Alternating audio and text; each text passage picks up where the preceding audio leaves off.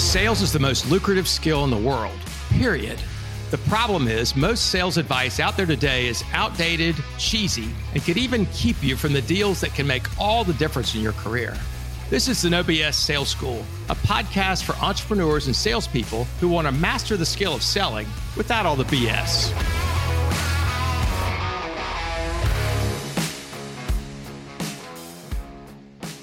Welcome to No BS Sales School podcast.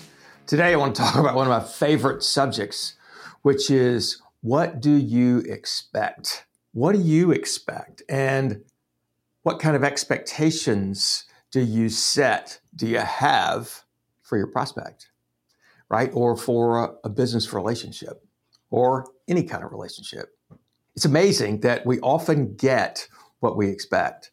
I had a wealth manager who was a client of mine, and when we first met, he said, Look, in my business, with the amount of money that I'm talking about, the amount of money that my clients have, nobody would move their money unless they meet with me at least three times, but generally four or five. It just takes that long, Walker. You don't understand my business. And I'd say, Great, you're probably right. I don't understand your business. Here's the thing why do you think it takes so long? He said, oh. because it's a big decision. If people are moving 10, 15, 20 million dollars, they just don't do it in one meeting. And I said, why do you think that is? He said, well, they, you know, I've got to be able to tell them how we work and I got to be able to show them a plan. I got to be able to do all this stuff. And I said, okay, so nobody's ready to do it immediately. He said, well, no, they wouldn't. I struggle with that. And I said, okay, that's great. And I said, how many of those go through four meetings and don't buy? He said, oh, well, I mean, you know, a lot of them drop off between the first and second meeting, and you know, another half of them drop off again between the second and third. And so, you know, if we start with 10, we end up with about two. And I said, and so both of them buy within four or five meetings. He goes, no, usually one of them. I said, okay, so one out of 10 buy, and you meet with them four or five times, and they drop off considerably after each one. He said, yeah. I said, okay, why are you doing it that way? And he stammered and said, Because this is just the way we do it in my firm. I said, Okay, let me challenge you. I said, I'll bet you if you meet with somebody and at the first meeting, you say to them, typically when we get together, we're deciding whether or not you move your money over to us. You okay if at the end of this meeting we figure out whether or not it makes sense to do that? If you think it's the right thing and I think it's the right thing, typically what happens is we sign these documents, you move your money over here. If at the end of the meeting, though, you're not sure you want to do it, or I don't think we're going to be the right fit for you, let's call it a no. Is that okay? And I said, try that. Next time you get together, let somebody know at the beginning of the meeting that typically we're deciding whether or not you move all your money over here. If you're not comfortable doing it, or I don't think I'm the right fit, we'll call it a no. Otherwise, you sign the paperwork. Is that okay? He said, I'll try it, but there's no way in hell that'll work. I said, try it on a low risk one, one you don't think you'll get anyway. By the way, you're not getting 90%, so it doesn't really matter. He came back the next week and he was gobsmacked. He goes, Holy shit. He goes, I closed a deal for $22 million in one meeting. I said, No shit, what happened? He said, I did what you said. And they moved the money. Now, it was slightly more complicated than the short version I gave you, but he moved the money after one freaking meeting, 22 million bucks. And I said, imagine that.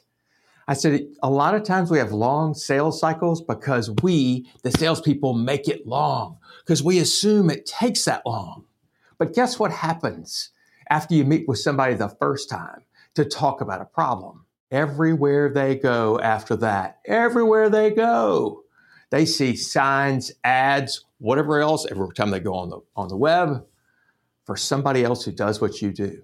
They get distracted, right? They get pulled away. This is on purpose. Their phone listens to them talking about a financial advisor and, sh- and shows them ads. Not to mention, we just get distracted, right? We start looking for other things, other alternatives. The longer you make your sales cycle because you expect it to be long, the worse that's going to be on you. So here's what I want you to do going forward. I want you to have in your mind that, you know what, it could be perfectly normal that people can say yes or no in one sales call to something. Maybe it's to buy your whole thing. Maybe it's to buy a small piece. Maybe it's to take a step forward of some kind, a definite step forward, not just you preparing a proposal, but them doing something too. Expect that to happen and watch what happens with your business.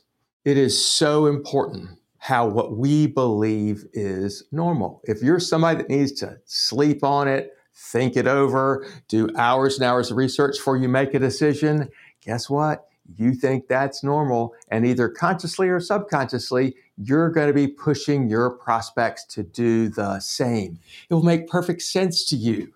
If somebody says, Well, I need to think it over.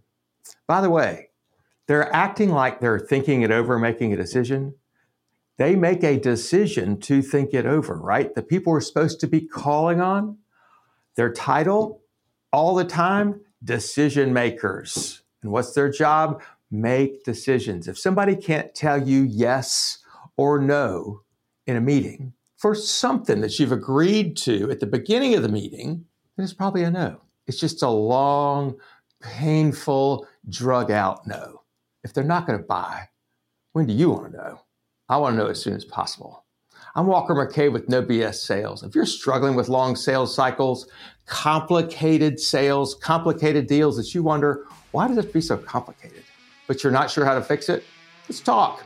803 917 2817. If you know somebody needs to hear this, share it. Thanks. Thanks for listening to the No BS Sales School podcast. If you're struggling to close deals, then I want to invite you to take my free mini course where you'll learn the seven most expensive sales mistakes that will cost you time, money, and credibility. So be sure to click the link in the show notes or go to www.sevensalesmistakes.com. That's the number seven, salesmistakes.com. Thanks again for listening to the No BS Sales School podcast.